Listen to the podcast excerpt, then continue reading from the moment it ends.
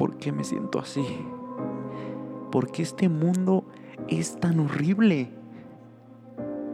No me siento motivado. No puedo hacer nada. ¿Qué herramientas tengo que tener? ¿Cómo debo ser? Es muy fácil. Be practical. Have a 99 clutching fucking ability. Always, always deliver.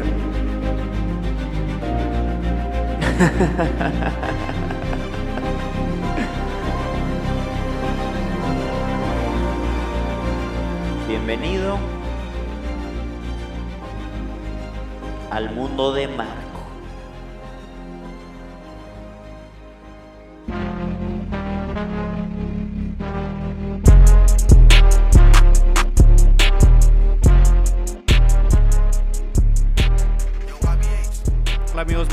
Al primer episodio del suplemento deportivo del mundo de Marco llamado Cool Daily Sports Shit.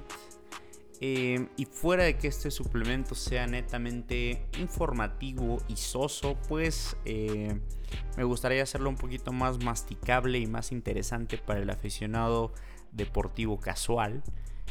Eh, obviamente siento que va a ser mucho más seguido que el mundo de marco regular, puesto que la industria deportiva, para, los, para nosotros los nerds de los deportes, pues siempre hay muchas historias que valen la pena compartir. Em, sobre todo de la industria de Estados Unidos, que la cual siento que es la más interesante y en la que más drama hay. Pero para este primer episodio de Daily Cool Sports Shit, em, sería tonto no hablar de la clasificación de Argentina a la final de Qatar 2022. Eh, y me gustaría a lo mejor diseccionar un poco lo que yo veo y cómo creo que llegó Argentina a la final. Em, de forma muy merecida, con un Messi la verdad pletórico y con una camada y un director técnico muy muy interesantes. Em, y por supuesto con la suerte del campeón. Porque creo, para empezar eh, con el análisis del por qué creo que Argentina llegó a la final del Mundial, es porque le tocó un cuadro y un grupo exageradamente accesibles. Eh, sin, sin olvidar o dejar de lado esa derrota eh, contra Arabia, que evidentemente fue un glitch en la Matrix. Les tocó después México a modo, Polonia a modo, en octavos les tocó Australia muy a modo, les tocó la peor Holanda en 15, 20 años y después les tocó una Croacia que había echado el resto, me parece, en el partido contra Brasil, que ganan inmerecidamente en mi opinión. Y al fin, o hasta la final, hasta el séptimo partido, Argentina le toca enfrentar a una de las escuadras más talentosas de este mundial. Tal vez me parece que pudiera ser la más peligrosa, la más talentosa y la mejor dirigida, eso sí. Pero hasta la final es cuando Argentina le toca un rival de su tamaño. ¿No? O sea, para mí habían seis selecciones con talento notoriamente más alto que el resto. Brasil, Inglaterra, Francia, Portugal, Argentina, España. Y a la selección argentina solo le va a tocar enfrentarse contra una de ellas, que puede ser la más peligrosa. Y evidentemente esa no es la culpa de Argentina. O sea, en el Mundial, para ganar, tú no tienes que ganarle a los mejores, sino que tienes que ganarle a los que te tocan. Y, y eso la verdad es que Argentina lo ha hecho muy bien. Y sobre todo creo que tiene en el, en el banquillo un director técnico muy, muy interesante como Scaloni. Eh, y siento que han habido una serie de factores que han encaminado todo este proceso para que Argentina pueda estar de nuevo en una final de un mundial. ¿no? Eh, creo que el primero fue que ganaran esa Copa América típica en plena pandemia sin gente, porque no estoy seguro si hubieran ganado esa Copa América en condiciones normales. Pero creo que eso genera que en primer lugar Messi se saque un peso enorme de encima de ganar algo con la selección, de ser erróneamente categorizado como un perdedor con la camiseta de su país. Creo que eso también evita que despidan a Lionel Scaloni y que volvieran a empezar un proceso nuevo con otro director técnico.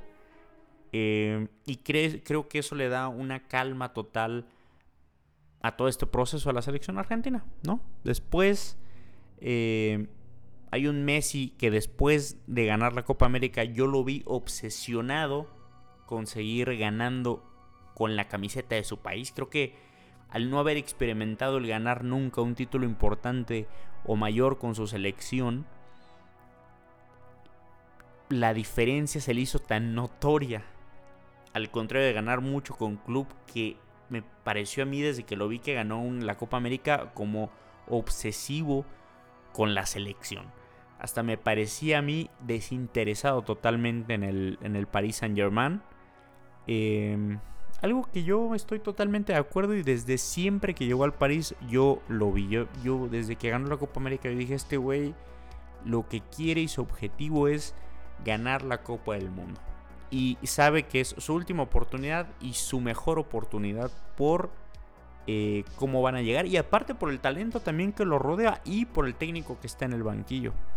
¿No? Siento que Lionel Scaloni ha encontrado jugadores y ha tenido también los huevos de quitar a jugadores, cosas, que no pasaba antes. Por ejemplo, no hay que olvidar que Lautaro Martínez era el 9 titular de esta selección argentina. No hay que olvidar que Di María era titular, fuera de que a lo mejor esté un poco tocado físicamente. Eh, no hay que olvidar que se lesionó Giovanni Los Chelso, que era una parte muy importante para Escalón en el medio campo. Y que con el paso de este mundial, él mismo se dio cuenta y él mismo también ha cambiado el dibujo eh, de esta Argentina. ¿no? Por ejemplo, creo que estamos viendo el destape total de un muy buen jugador como Enzo Fernández. Creo que estamos viendo una estrella en ascenso como, como Julián Álvarez. ¿no? Creo que estamos viendo un central de élite en el Cuti Romero. Y, creo que hace mucho Argentina no tenía jugadores de esa calidad, pero que encajaran tanto en el fútbol de hoy, como por ejemplo un Julián, como por ejemplo justamente un Enzo, como por ejemplo un Cuti, ¿no? Y al tener ya, le sumas a Messi, y al tener ya esa eh, columna vertebral, pues los jugadores que digamos no son que no son tan buenos que no dejan de ser buenos, pues se hace una amalgama muy poderosa, ¿no? Súmale a Otamendi que está teniendo un mundial monstruoso, que se me hace por ahí un, eslabón débil, pero está teniendo un gran mundial. Em, súmale también al, al Dibu Martínez, que a mí no me cae nada bien, pero que la verdad ha jugado bien. No se me hace a mí un arquero espectacular ni los mejores del mundo. En los penales tal vez lo es. Fuera de eso es muy normal. Eh, y después, buenos jugadores, ¿no? Tienes a Acuña en banda, puedes poner a Tagliafico. Tienes a Molina que se me hace también de lo más normal. Tienes a De Paul que se me hace también normal. Paredes se me hace normal, pero al tener 3, 4 jugadores diferenciales en la plantilla, pues evidentemente el conjunto se hace muy, muy fuerte. Y aparte también esta mística que tiene Messi de que como que ya le toca, de que dicen que está maradoneando en este, en este mundial, puesto que se ve un Messi como muy rebelde, ¿no? Como que le importa poco lo que opine la gente de él y quiere, a como de lugar, ganar el mundial. Entonces, no es para menos que todo el periodismo argentino y toda la gente en Argentina estén ilusionados a full, puesto que se lo han ganado, ¿no? Independientemente del cuadro, independientemente del grupo, supieron esta vez reaccionar y no entrar en pánico cuando perdieron grotescamente contra Arabia. Y creo que Scaloni maneja muy bien justamente el, sentido común, ¿no? siento que es un tipo muy centrado. Creo que en lugar de hacer o paniquearse cuando perdieron contra Arabia, dijo, hey, ¿saben qué? Vamos contra México. La verdad, somos mejores que México. Después vamos contra Polonia Y de ahí yo creo que Scaloni la tenía clarita que hasta semifinales no iba a encontrar un equipo tan poderoso porque todos queríamos ver ese Argentina-Brasil. Entonces creo que Scaloni es un tipo que sabe lo que tiene, sabe lo que puede hacer y aparte sabe cómo funciona el torneo, tiene los huevos para sentar y para poner a la gente que cree que en verdad puede ser diferencial. Y creo que también no le tiembla la mano para hacer modificaciones en su esquema táctico. Entonces creo que Argentina, lo voy a decir, creo que es inevitable que sea campeón del mundo. Em, todavía no sabemos contra quién se va a enfrentar. Esto lo estoy grabando prácticamente después de que Argentina se clasificó. Todos esperamos, y, no porque no queramos que Argentina salga campeón del mundo. Habrá gente que sí quiera que no salga Argentina campeón del mundo. Em, pero pues porque queremos un buen platillo de la final, ¿no? Creo que estamos todos de acuerdo en que el Mundial nos dé, después de unos cuartos de final espectaculares, estamos de acuerdo en que el Mundial nos dé unas semifinales de mierda por tener una muy buena final entre dos muy buenos equipos. Eh, entonces creo que sí sería terrible, horrible que Marruecos le ganara a Francia. La lógica indica que no hay forma de que ocurra. Pero Marruecos ha sorprendido. Creo que Marruecos tiene una plantilla muy interesante. Pero creo que Francia es superior absolutamente en todos, en todas las facetas del juego. ¿No? Entonces creo que ahí sí que estaría muy interesante una final, ¿no? En, primer lugar porque Francia eliminó fácil y sobradamente, a mi parecer, Argentina en el Mundial pasado. Porque es la actual campeona del mundo, entonces estaría muy increíble que estuviera en juego el bicampeonato del mundo, o sea, seguido, ser bicampeón del mundo en mundiales consecutivos. Argentina con la oportunidad en primer lugar, de, impedir que eso suceda, de conseguir su tercer campeonato del mundo, de establecer ya a Lionel Messi como, un, como una leyenda viviente. Y porque creo que las dos plantillas pues se pelean ahí en talento muchas cosas, ¿no? Mbappé, Messi, Griezmann, Julián por el otro lado, Enzo, está Dembélé, ¿no? Está Rabiot, Paredes, em, o sea, está muy, muy interesante. Está Giroud en Francia. O sea, creo que se puede, puede haber un, una final buenísima. Sobre todo por cómo Francia también afronta los partidos. No creo que, creo que a Argentina le cuesta mucho proponer un partido mm, desde lo posicional. ¿Sí? O sea, por ejemplo, México creo que le planteó unos muy buenos 45 minutos. Creo que un equipo mucho más preparado y más exigente en cuestión táctica le hubiera podido complicar mucho más de 45 minutos, pero Francia no juega eso. Y creo que al conjunto argentino se le, se le facilita mucho cuando lo ataca si pueden eh, replegarse y después contraatacar, como vimos hoy el gol de, del gol de Julián Álvarez, que es todo con huevos, todo ir para adelante, lo mete con lo que puede. Eh, entonces creo que está hecho para que sea una muy, muy, muy buena final. ¿No? Y, justamente por esto creo que también es inevitable, porque Francia no se va a rehusar a atacar. Y creo que Argentina le va a cuajar un par de goles a la contra.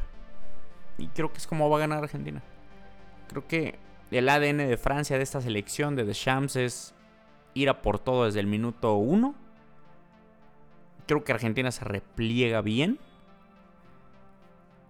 Creo también que no se han enfrentado a ninguna selección tan peligrosa, también entrenada y con tanto talento individual como esta francesa. Pero creo que lo hace, creo que tienen muy buena solidez defensiva, al menos en este mundial. Y creo que el contraataque son muy peligrosos con Messi, con Julián, con Enzo, que te mete una muy buena bola por los en cualquier huequito que ve. Y creo que Argentina también tiene soluciones en el banquillo, ¿no? Tiene a Lautaro, tiene a Di María. Tiene. Tiene. Tiene muchas variantes. Tiene otro central buenísimo, Alisandro Martínez.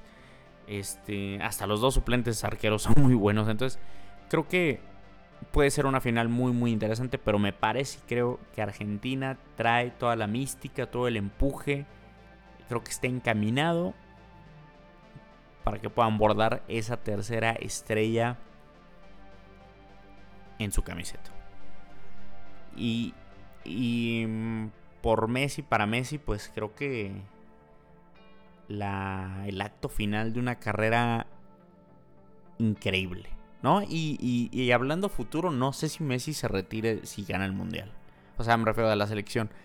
Yo creo que fácil llega a la Copa América que viene con la intención total de ganarla, con el mismo, mismito plantel. Y si me apuras, si ganan este mundial, yo creo que llega al otro mundial chocheando y en silla de ruedas, pero creo que llega.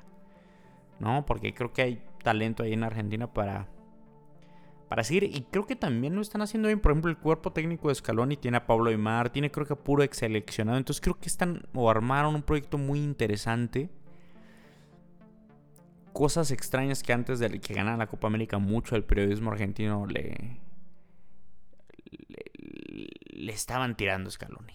Y bueno, míralos. Ahora los tiene comiendo de su mano. Em, y pues nada, ¿no? O sea, eso es todo por este primer episodio de Daily Cool Sports Sheet, el suplemento deportivo del mundo de Marco, que creo que va a tener episodios mucho más recurrentes, puesto que es algo que me gusta mucho. A lo mejor sacrificando un poco el tráfico, porque entiendo que no hay gente tan fan de los deportes en la demografía del podcast. Sin embargo, por eso justamente lo saqué como un suplemento adicional y no como un mundo de marco. Entonces, Argentina está en la final. Me parece que pueden ser campeones del mundo. Ojalá Francia gane. Porque queremos ver indistintamente de quién gane, queremos ver un buen partido en la final. Entonces, muchas gracias por escuchar. Juegazo de Messi, jugador de época. Y yo creo que sí, ¿eh? nada más para terminar, creo que se sienta aparte de cualquier jugador de su época. O sea, Cristiano Ronaldo, monstruo, pero creo que no estás ahí con él. Eh, gracias por escuchar. Paz.